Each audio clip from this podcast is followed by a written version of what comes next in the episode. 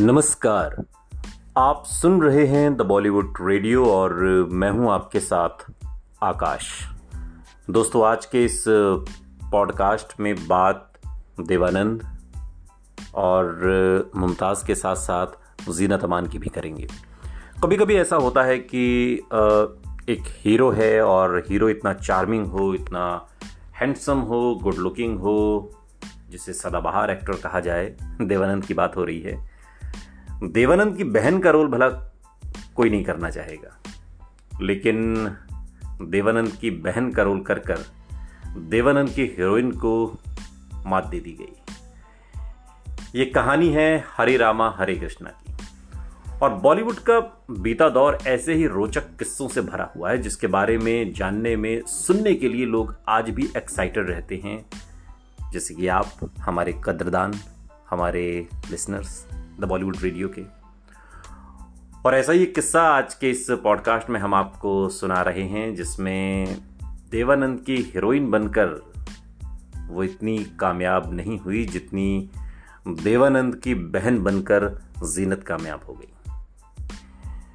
और ये किस्सा मुमताज़ के दौर का है, जब उनका करियर पीक पर था। और वो इंडस्ट्री के हर बड़े सुपरस्टार के साथ फ़िल्में कर रही थी।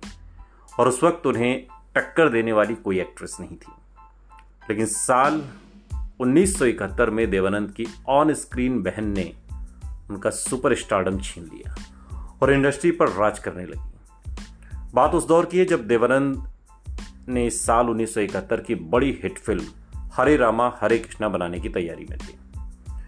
ये वो दौर था जब मुमताज़ टॉप हीरोइन हुआ करती थीं, उनकी राजेश खन्ना के साथ फ़िल्में सुपर डुपर हिट हो रही थीं। और इसलिए उन्होंने मुमताज़ को फ़िल्म में लीड हीरोइन कास्ट करने का मन बनाया। लेकिन बात कहाँ आकर अटकी कि लीड रोल में फ़िल्म में देव साहब की बहन का किरदार निभाना था। मुमताज़ ने इस किरदार को सुनते ही रिजेक्ट कर दिया। अब देवानंद की बहन का रोल तो रिजेक्ट कर दिया, लेकिन उन्हें दूसरा रोल मिल गया। और उस वक्त देवानंद की कोई एक ऐसी एक्ट्रेस की तलाश थी जो फ़िल्म में उनकी हीरोइन नहीं, बल्कि उनकी बहन का किरदार निभा सके।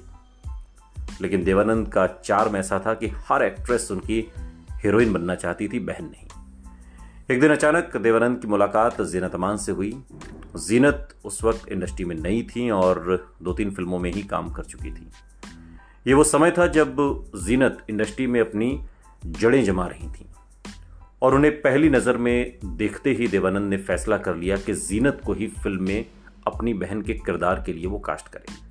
दरअसल हुआ यूँ कि एक पार्टी में देवानंद साहब की जीनत अमान से मुलाकात होती है और उस वक्त जीनत काफ़ी आज के दौर के हिसाब से काफ़ी बोल्ड थी। तब खुलेआम लड़कियाँ सिगरेट नहीं पीती थीं, लेकिन जीनत ऐसा करती थी और यही अदा देवानंद के दिल में घर कर गई। और जो किरदार हरे रामा हरे कृष्णा में उनकी बहन का था, उस पर ये बहुत फिट बैठता था, बहुत सटीक बैठता था। अब चूँकि पहली नज़र में देखते ही देवानंद साहब ने फैसला कर लिया कि जीनत को ही फ़िल्म में अपनी बहन के किरदार के लिए कास्ट करना है। अब मुमताज़ को भी इस बात से ऐतराज़ नहीं था क्योंकि अब भाई देव साहब की बहन का रोल भला कौन करेगा। लेकिन उन्हें क्या पता था कि जीनत इंडस्ट्री में नई हैं और वो तो टॉप की एक्ट्रेस हैं तो उन्हें फ़िल्म में ये रोल मिलने पर उन्होंने कोई आपत्ति भी नहीं जताई। लेकिन बाद में मुमताज़ का सपना पूरी तरह टूट गया। साल 1971 में जब फ़िल्म हरे रामा, हरे कृष्णा रिलीज़ हुई तो फ़िल्म काफ़ी बड़ी हिट साबित हुई। लेकिन इसमें सबसे ज़्यादा फ़ायदा जीनत अमान को हुआ, जबकि मुमताज़ एक तरह से फ़िल्म में कहीं खो कर रह गई। आज भी जब हरे रामा, हरे कृष्णा की बात होती है तो जो गाना है हरे रामा, हरे कृष्णा, दम मारो दम तो सिर्फ़ और सिर्फ़ जीनत का चेहरा हमारी आँखों के सामने आता है। और साल 1971 में जब हरे राम, हरे कृष्णा रिलीज़ हुई तो फ़िल्म काफ़ी बड़ी हिट साबित हुई।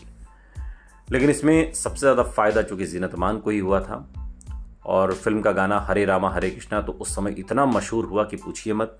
आज भी लोग सुनते हैं। देवानंद के साथ उनकी केमिस्ट्री को भी खूब पसंद किया गया।